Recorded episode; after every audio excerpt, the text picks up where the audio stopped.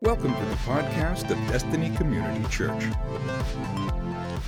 Two weeks ago, we began a series called Blueprint for Worship. In the first week of the series, I talked about the initial investment that has to be made.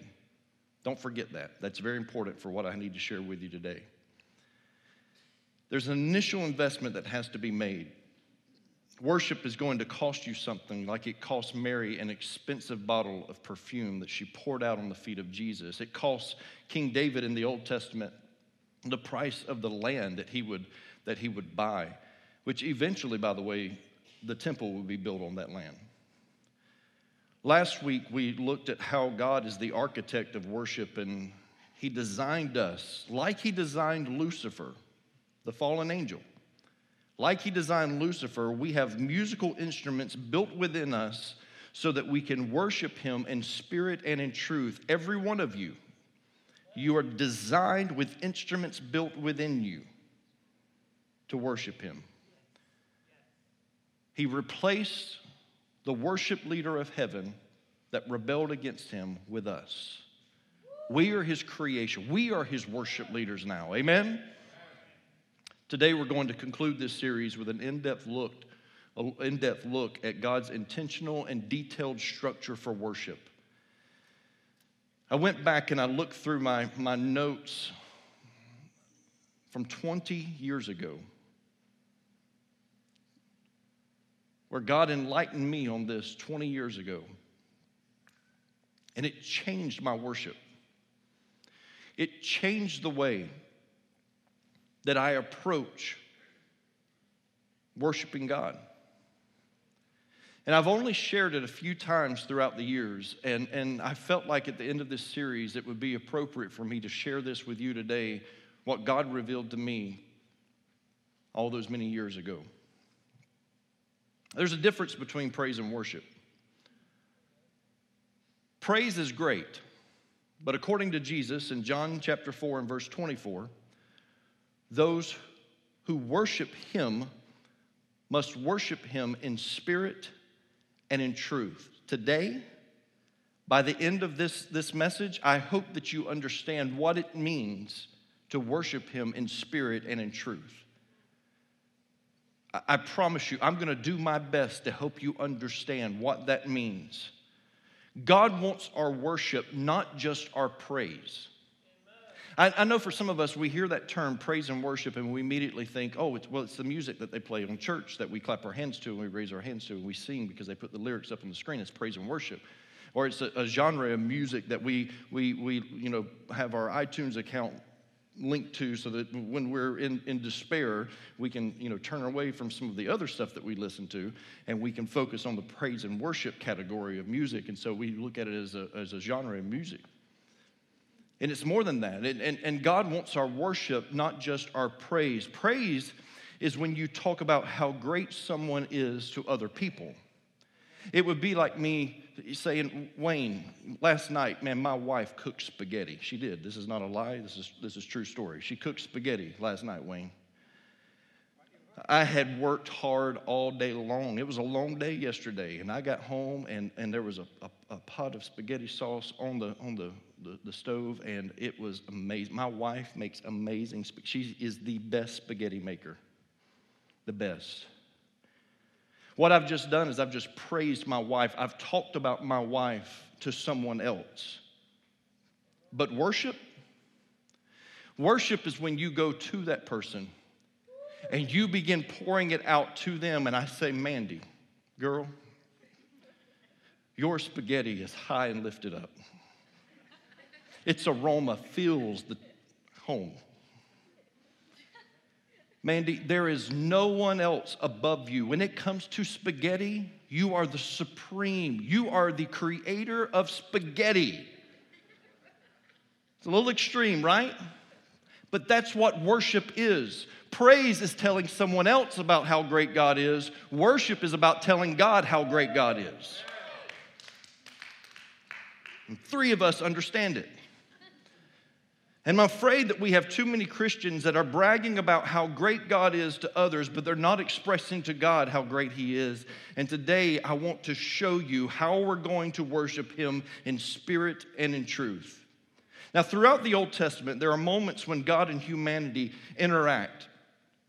And we know that, that Adam and Eve walked in the garden in the cool of the day with God, and, and, and they were able to commune and fellowship with God before the fall separated them from God. We get that. We understand that. We've read about that. We know that, that their, their children, Cain and Abel, they brought their offerings to the Lord, and God accepted Abel's, but he did not accept Cain's. We know that, that Noah heard the voice of God and because of him hearing the voice of God, his family was spared from the destruction of the flood. We know that after leaving the ark, Noah built an altar to the Lord, and this is the first place where we actually read about an altar, but we know that, that he built an altar to the Lord and sacrificed burnt offerings to the Lord there. We know that the king of Salem, Melchizedek, who is a foreshadow of Christ, by the way, he taught Abram, later to become Abraham, he taught Abram how to worship the true and living God, get this, through communion, bread and wine, thousands of years before Christ was born. And he taught him how to worship the true and living God through communion and through tithe. Oh, you don't even want me to get started on that today, right? Abraham would grow in his relationship with God through circumcision and through sacrifice. But it wasn't until the Exodus out of Egypt that God releases to humanity the plans to build a structure that they would worship Him in. Up until this moment, it was build an altar here, build an altar there, find God in this secluded place. And it was always individuals, two, three at the most. But now God was leading them down a different path. He was giving them a blueprint. While Moses was receiving the Ten Commandments, and, and not just the Ten Commandments, but the entire law of God, the constitution for, for the nation of Israel, while Moses is receiving all of that from God on Mount Sinai, God was also giving him the plans of a tent structure that was going to be used to worship him. Don't leave me yet. Don't leave me yet. Stay with me. This is going to be so enlightening for you. Trust me on this. Humanity, by instinct, we are worshipers. We worship by instinct. It's just, it's just what we do. The question is not will we worship? The question is always going to be what will we worship? We naturally worship. We find something to be fascinated with. We, we, we find something to lavish our attention on. We find something to adore because we are naturally worshipers. And not knowing how to worship God, while Moses is up on the mountain, the Israelites, they, they create a God to worship. Scripture tells us that they, they took their jewelry and, and they began melting down their, their gold and, and, and they, they built something that resembled one of the gods that they, they saw in Egypt because that's all that they knew. After living in Egypt for 430 years, they knew what the Egyptian gods looked like, so they make this golden calf. And we know the story of how Moses comes down off the mountain out of, out of just just frustration, he, he throws the stone tablets down and he has them completely destroy the golden calf. Then God allows Moses to introduce to Israel his preferred and accepted pattern of worship. There is a pattern of worship. And many times we plan our services here at DCC with this in mind. It took them about seven and a half to eight months, uh, depending on how you interpret the scriptures, to construct the tabernacle in the wilderness. It was, it was a tent structure. And, and tabernacle, it, it means a place of meeting. It's, a, it's a, the tent of meeting. You'll hear it referred to as the tent of meeting in, in uh, the book of Exodus. And, and, and, this was the place where God would meet with his people for the next 400 to 600 years. It's, it's a little unclear exactly, but four to 600 years, this is where God would meet with them. It, it, it stayed after they entered the promised land, after they conquered Jericho, and now they're beginning to advance into the promised land. Uh, they eventually set up the, the tabernacle at a place called Shiloh, and it stayed there for 369 years. When Mandy and I traveled to Israel, we were able to spend some time in Shiloh, and we actually got to see the place where, where possibly they set the tabernacle up. In the wilderness, the tabernacle was erected at the center of the camp, and then all of, of the Israelites, according to their tribe, the 12 tribes, they would set up in sections around it. So the tabernacle was always in the middle of the camp. During the day, the presence of God hovered over the tabernacle as a cloud. At night, it, it was in the form of a pillar of fire. And, and the tabernacle was portable so that when God moved, when that cloud moved, or when that fire moved, they would pack up the entire tabernacle and their belongings, and they would follow that cloud by day, that fire by night. And wherever it settled is where they would set up camp, and they would make sure that they put what is called the Holy of Holies. We'll get there in a moment, but they put the Holy of Holies underneath that cloud cloud underneath that fire. When it came time to build the tabernacle, the first sanctuary, God was very specific on what he wanted it to be made of. Exodus chapter 25, I want to read verses 1 through 9. Exodus chapter 25, verses 1 through 9. It says, The Lord said to Moses, Speak to the people of Israel that they may take for me a contribution. From every man whose heart moves him, you shall receive the contribution from me. And this is the contribution that you shall receive from them gold, silver, and bronze, blue and purple and scarlet yarns, and fine twined linen, goat's hairs, tanned ram skins, goat skins, acacia wood, oil for the lamp, spices for the anointing oil, and for the fragrant, fragrant incense, onyx stones, and stones for setting for the ephod, and for the, the breastpiece. And let them make me a sanctuary that I may dwell in their midst, exactly as I show you concerning the pattern of the tabernacle and all of its furniture, so you shall make it. So God is very specific. I want to build a place where I can meet with my people.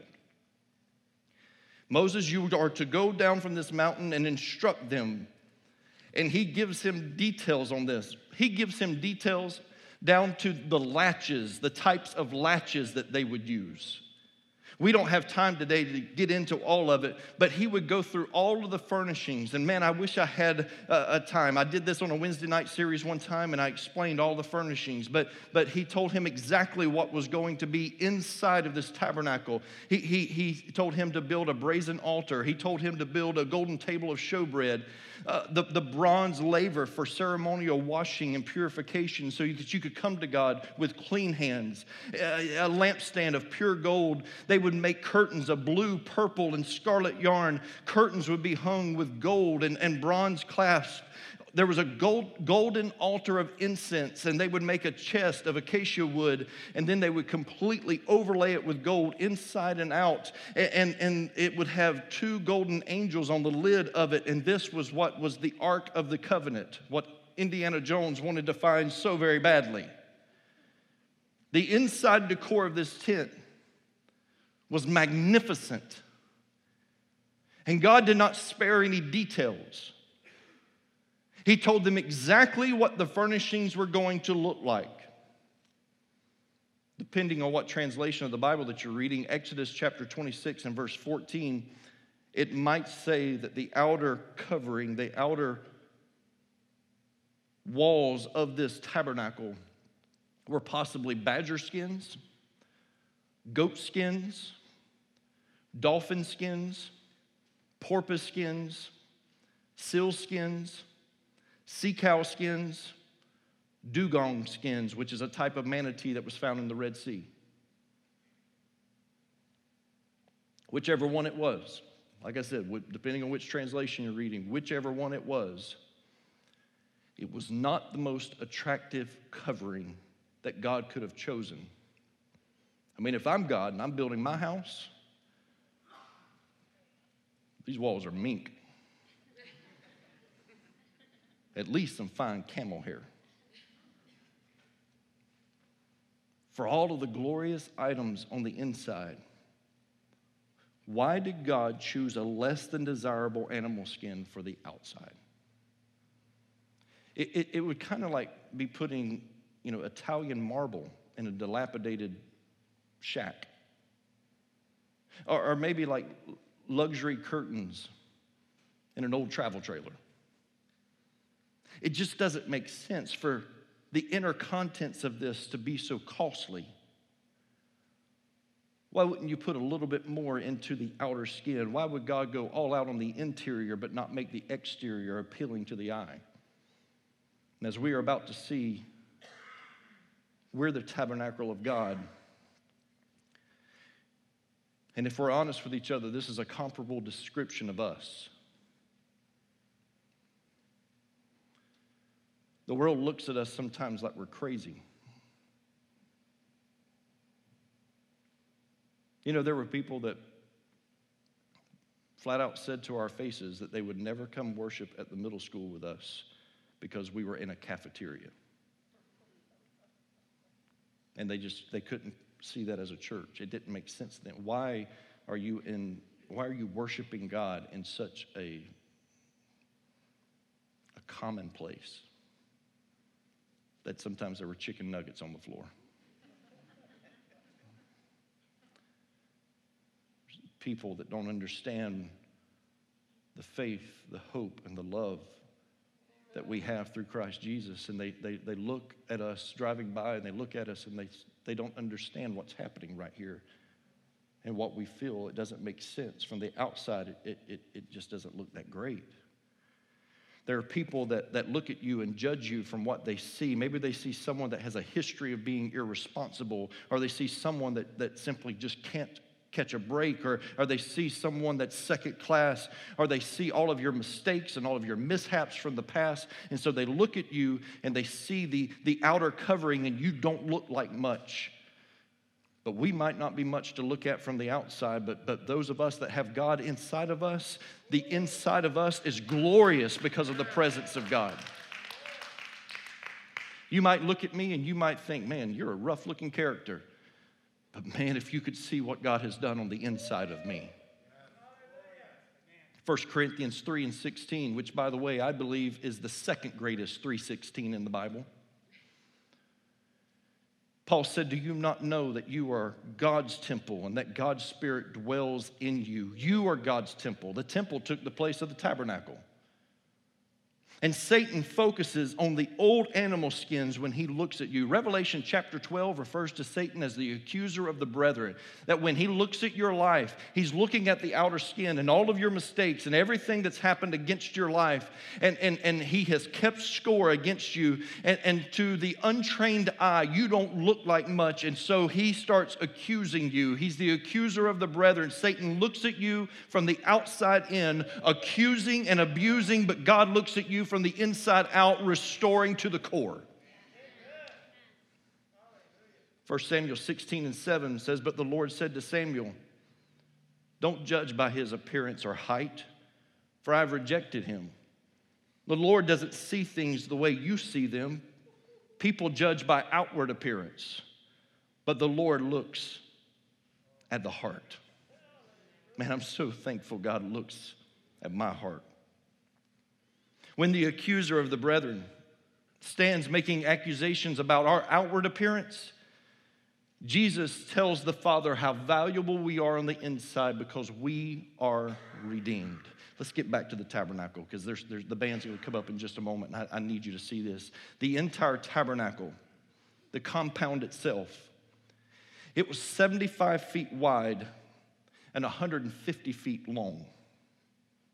If you were to take a football field, turn it sideways, and cut it in thirds, it would be about the size of a third of a football field, give or take a few feet. It consisted of three areas of designated access, which, by the way, was similar to the, the, the, construction of Solomon's temple. There were just more chambers that were added around the outer perimeter, but the same concept, God's plan comes into play here. There was the, the outer court there was the inner court. And then after you walked through the inner court, you, if you were privileged, a high priest, you could go into what was called the Holy of Holies. The outer court was where the Israelites would bring their sacrifices to be offered for the atonement of their sins. In trying to make atonement for their sins and trying to get back in communion with, to stay in good grace with God. When you first entered into the compound, the first thing that you would see was the bronze altar or the brazen altar. Not to be disrespectful, but it looked a lot like a big giant barbecue pit. And to be honest, that's what it kind of became. It was a big box. It was square, seven feet wide by seven feet wide by four and a half feet tall. Remember now, an altar was a place of sacrifice, and we talked about sacrifice the first week of this series.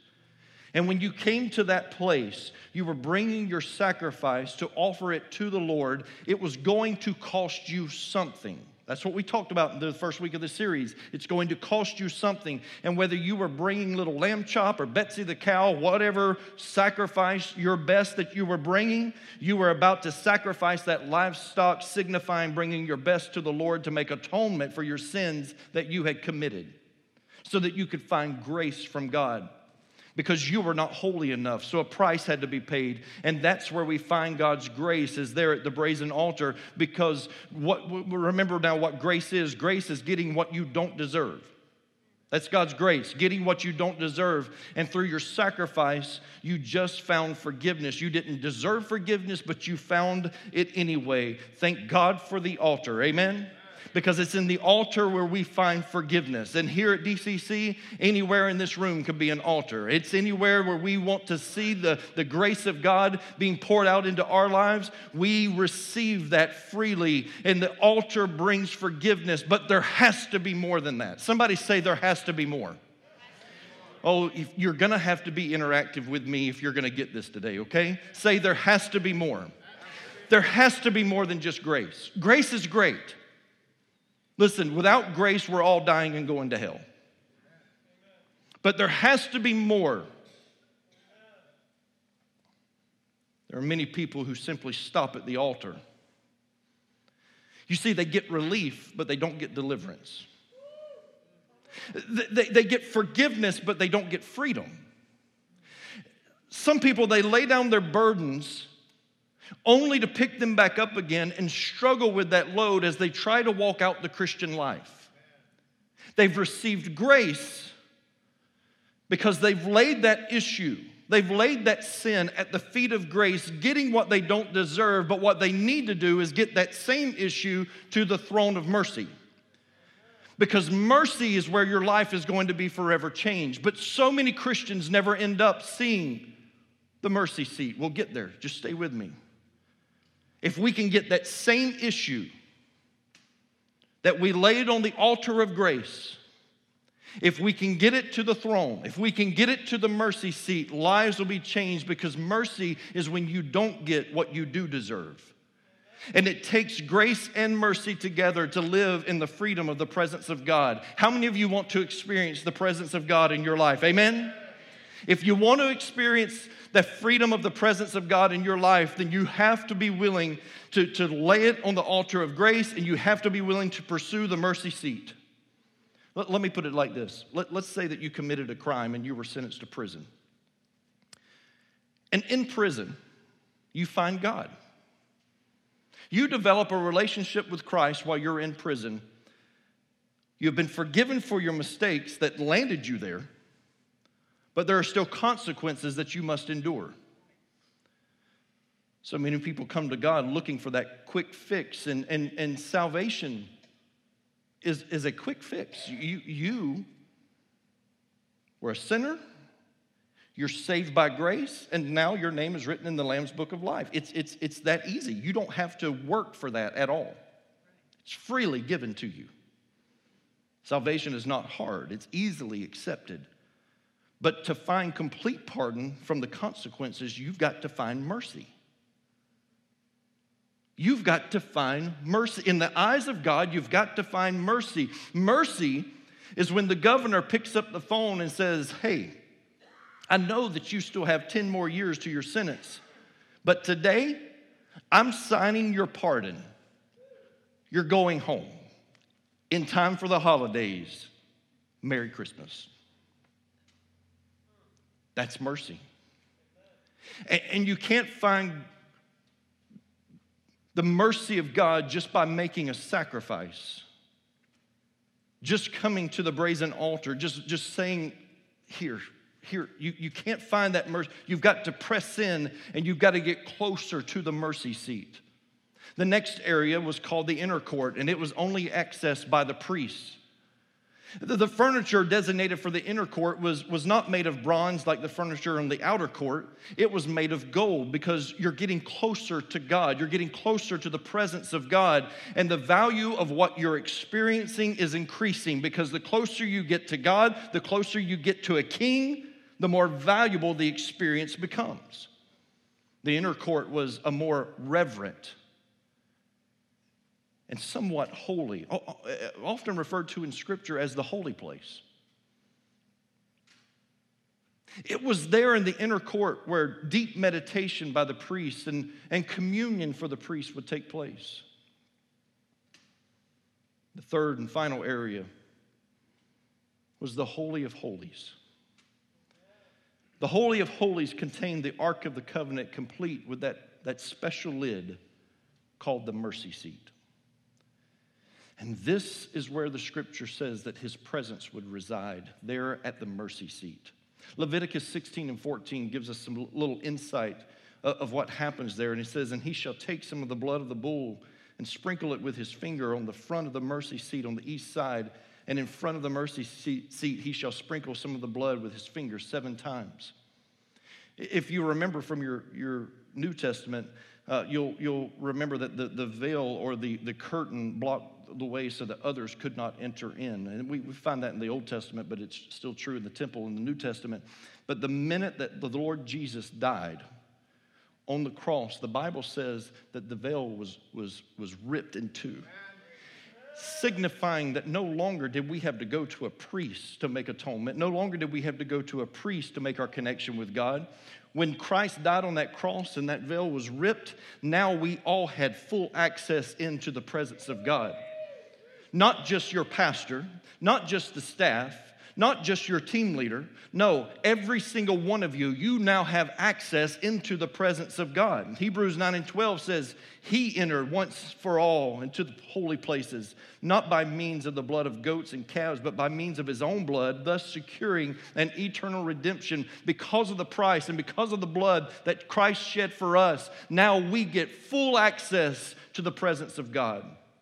You see, the fire outside in the outer court, that fire was man made, but the, the fire on the inside, it was a consuming fire and it was divine. That's why you could find mercy there because you could walk into to, to the Holy of Holies and it was there where the consuming fire of God would just burn away all of the consequences and everything that's being held against your life. But God's desire, church, was never to live in a tent.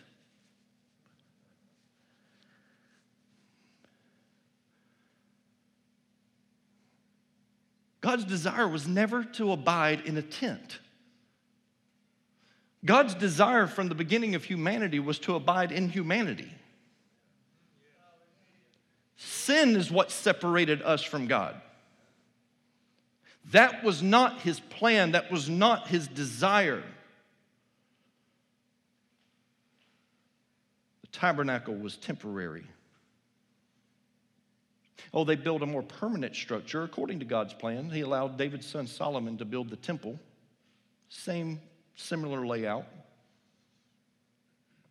but it was temporary. Christ even told us it was temporary. Christ prophesied that 70 years later that the temple was going to be destroyed. It was. We were designed to be the tabernacle and the temple of God, for His presence to abide within us. I want the band to come on up and, and, and get ready. because now I want to take you on a worship experience. And you'll only get out of this what you're willing to put into it. God designed us, humanity, in three realms. To worship God in spirit and in truth, all three of these realms must be engaged. You are body, mind, and spirit. It's how God created us. And it's not by coincidence. God didn't design us after the tabernacle, He designed the tabernacle after us. He didn't design the temple or us after the temple, He designed the temple after us. It's how He created us. 1 Thessalonians 5 and 23 says, Now may the God of peace Himself sanctify you completely, and may your whole spirit, soul, and body. That word soul, there, by the way, in the Greek, it's where we get the word psyche from, the mind. May your whole spirit, and soul, and body be kept blameless at the coming of our Lord Jesus Christ. Let me tell you how to stay blameless before a holy God. It's learning to worship Him in spirit and in truth. And, and we can worship God on three different levels. We can worship God with our body. We can worship God with our mind and we can worship God with our spirit. To enter into the Holy of Holies, you must be willing to submit at all three levels. This, I've said all of this today to get you to this point right here. The outer court is our flesh. It's why we sing songs at the beginning of service most of the time that require us to clap.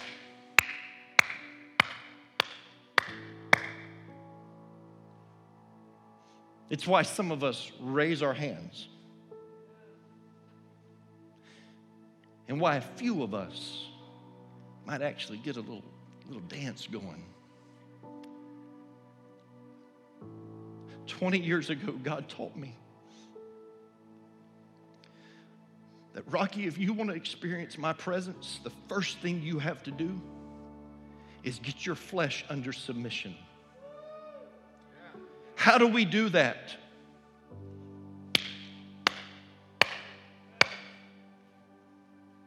It's not always comfortable. But in order to worship Him in spirit and in truth, the outer court, the flesh, it has to come under submission. And we create an atmosphere for that almost weekly to press through the outer court. You've got to be willing to submit your flesh and worship to Him, which brings us to the inner court, the soul, psyche, the mind.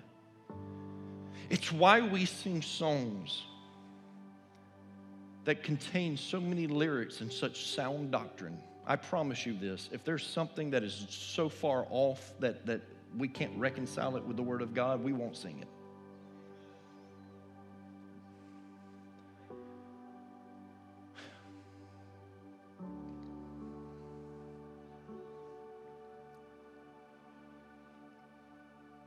we start singing songs that causes us to have to look at a screen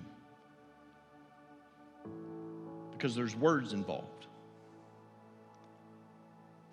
It brings our mind under submission. And let me take it a step farther than this. If you really want to bring your mind under submission and worship to your Heavenly Father,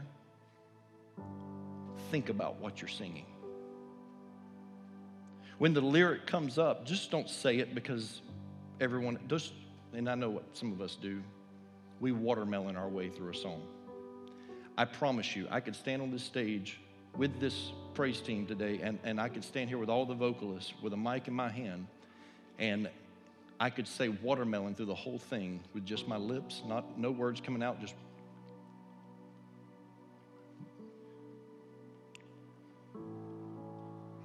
and you'd think I was singing with them.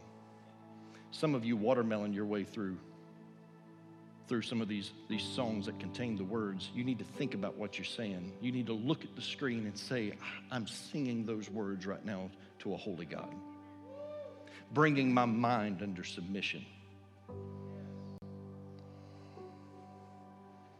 I love the way David said it. Psalm 84 and 2, he says, My soul longs, yes, faints for the courts of the Lord. My heart and flesh sing for joy to the living God. We'll get to the Holy of Holies in just a moment. I told you I was taking you on a worship experience today. I want to encourage you for the next few moments to engage your flesh. Don't be afraid to move. Don't be afraid to raise your hands. You're not trying to impress anyone around you. There's an audience of one that we're singing to. I'm encouraging you to engage your flesh. Look at the lyrics. Engage your mind. Mean what you're reading and saying and singing. As we as a church body walk through the tabernacle, through the outer court, into the inner court, heading towards his presence, and we'll get there in just a moment. I want you to stand with me all over this room.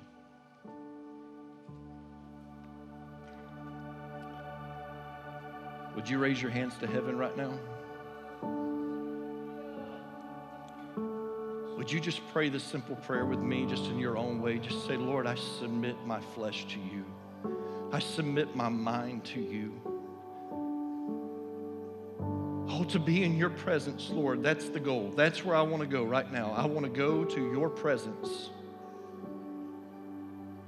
So I submit my flesh and my mind as I walk through the outer court, walk through the inner court. Stay in that frame of mind, church. Stay there.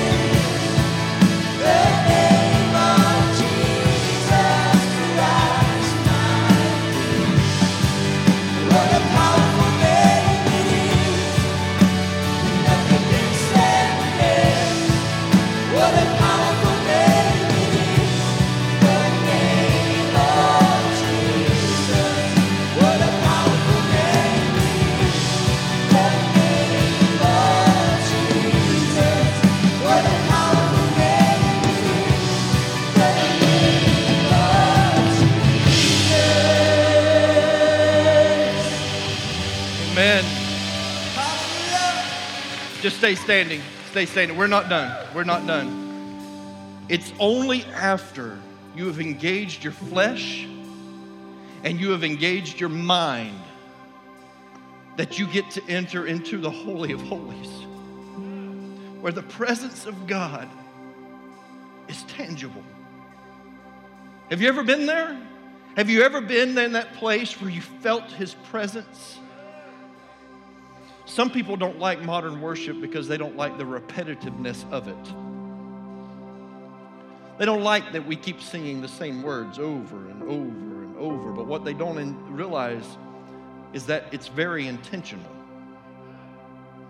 Let me show you what I'm talking about, church, because I, I think some of you, your mind will expand when you realize how intentional it is. Because there comes a moment when you're standing in the presence of a holy God that you don't need to worry about the lyrics. You can care less on whether or not you're looking at a hymn book or a piece of paper or, or a screen that has the lyrics on it. You don't need that. In that moment, when you're in the presence of a holy God, you shouldn't have to study the words because there's a humility that comes with it. And, and often, with humility, less is more. The less you say is more. And for those people who are critics of modern worship, let me remind you of Revelation chapter 4 and 8, what's happening in heaven. And I, the, and I saw the four living creatures, each of them with six ring, wings, are full of eyes all around and within the day and, and day and night. They never cease to say, listen to what they say Holy, holy, holy is the Lord God Almighty who was and is and is to come. Holy, holy, Holy is the Lord God Almighty who was and is and is to come. Holy, holy, holy is the Lord God Almighty who was and is and is to come. And they've just got it on repeat. That's all they say. Because when, excuse me, when you're in the presence of a holy God, you're not trying to think of the doctrine behind the song. It's not time to look at the lyrics and and get so confused by where are we heading? Are we going back to the verse or the chorus? Are we going to the bridge? No, it's just holy, holy, holy is the Lord God Almighty who was and is and is to come. Holy, holy, holy is the Lord God Almighty who was and is and is the, and that's how it is in the throne room of heaven. They just have that repeating over and over and over. A few years ago, I was at a mega church in Colorado Springs. You've heard some of the stories from that. Pastor Andrew and I traveled out there for a few days to meet with some of their pastoral staff on, on some programming that eventually you'll see here at our church. COVID messed all that up, but that's not what this is about. Pastor Andrew flew home to preach here in Newberry on that Sunday so that I could stay out there and experience their worship service. Mega church, two, two services, thousands of people. And one of the pastoral staff members asked me if I wanted to go back to a room and pray with the pastoral staff. And I was like, yeah, yeah, I do. Let's do this. Yeah. And I walked into a room where there was probably 25 to 30 pastoral staff members. And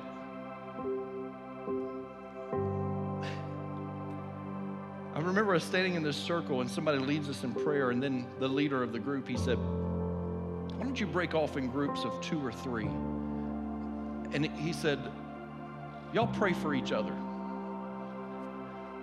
So me and one of the guys that I had already met, he was he was kind, knowing that I was the new guy in the room. He came to me and he introduces me to the guy standing next to me. His name was Pete. And they began asking me, How can we pray for you? I said, Well, we're entering into a building project. And apparently their prayers stink, but But they said, let us, let us pray for you. And it was about halfway through the prayer when I realized it's Pete Sanchez. The guy standing next to me, the guy praying for me is Pete Sanchez. It's the Pete Sanchez. I don't mean to worship anybody, but it was the Pete Sanchez. You have no idea who Pete Sanchez is. Dr. Pete Sanchez. Now, what some of you don't know, because our music's so much better now, but at times I have been a worship leader. I play keyboard. And for years, I led our church in worship, and, and I grew up around music. So, do you know how many times I've looked in the songbook and saw the author's name, Pete Sanchez, that wrote, I exalt thee? And I'm standing there holding hands with Pete Sanchez, and he's praying for us and for this building. And it was an awe moment for me.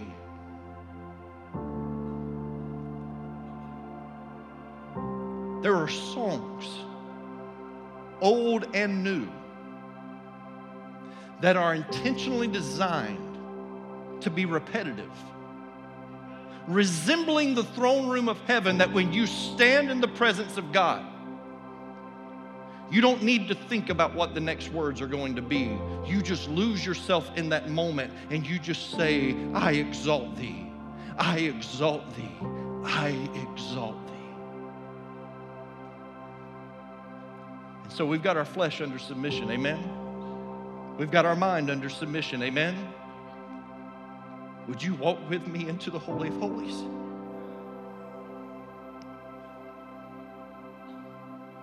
And let's exalt the one, the only one who is worthy of our praise. Would you sing it?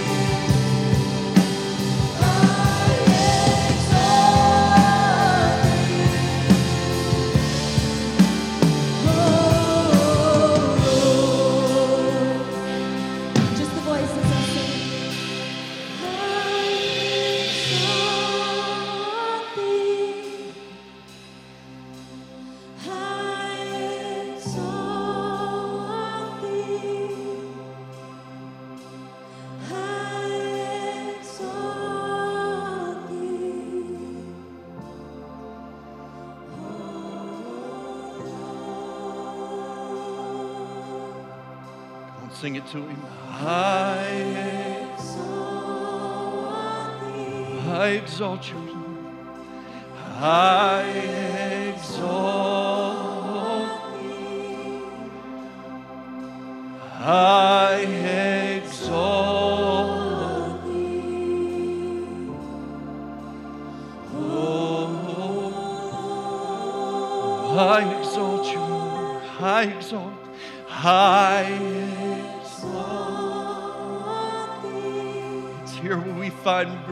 and mercy.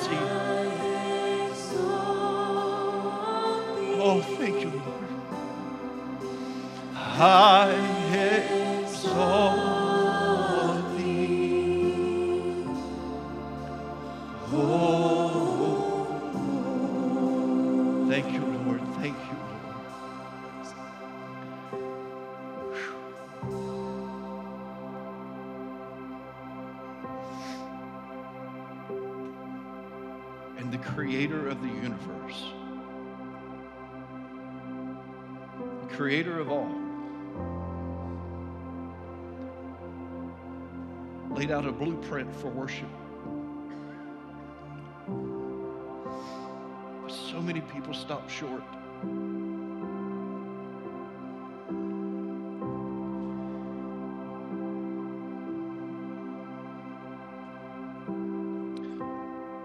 Our God is faithful.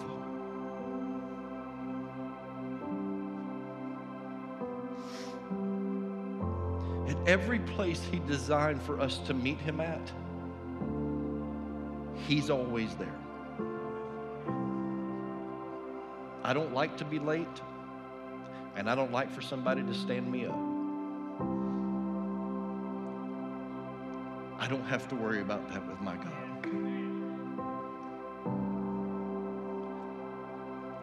And I thank God that He has more grace than I do.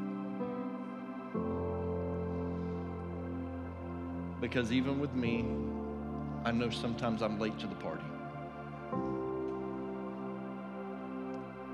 And He says, No, whenever you get ready, Rocky, when you're ready to walk through that outer court and get your flesh under submission when you're ready to get your mind, that inner court, your psyche, when you're ready to get that focused on me, I'll meet you in the Holy of Holies. And it's there where you'll find my presence in the mercy seat. Church, I'm not just telling you this. There's some of you that have consequences with your life. And the more time you spend in the Holy of Holies with the mercy seat,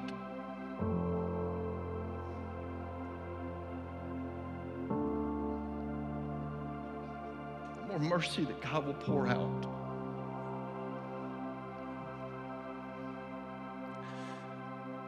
Thank you, Lord. You know, the enemy tried to block this moment. Half of this team had to be quarantined last week because of COVID.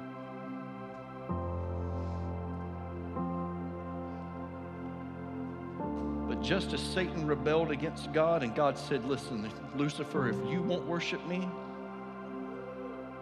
I'll create a remnant of people who will.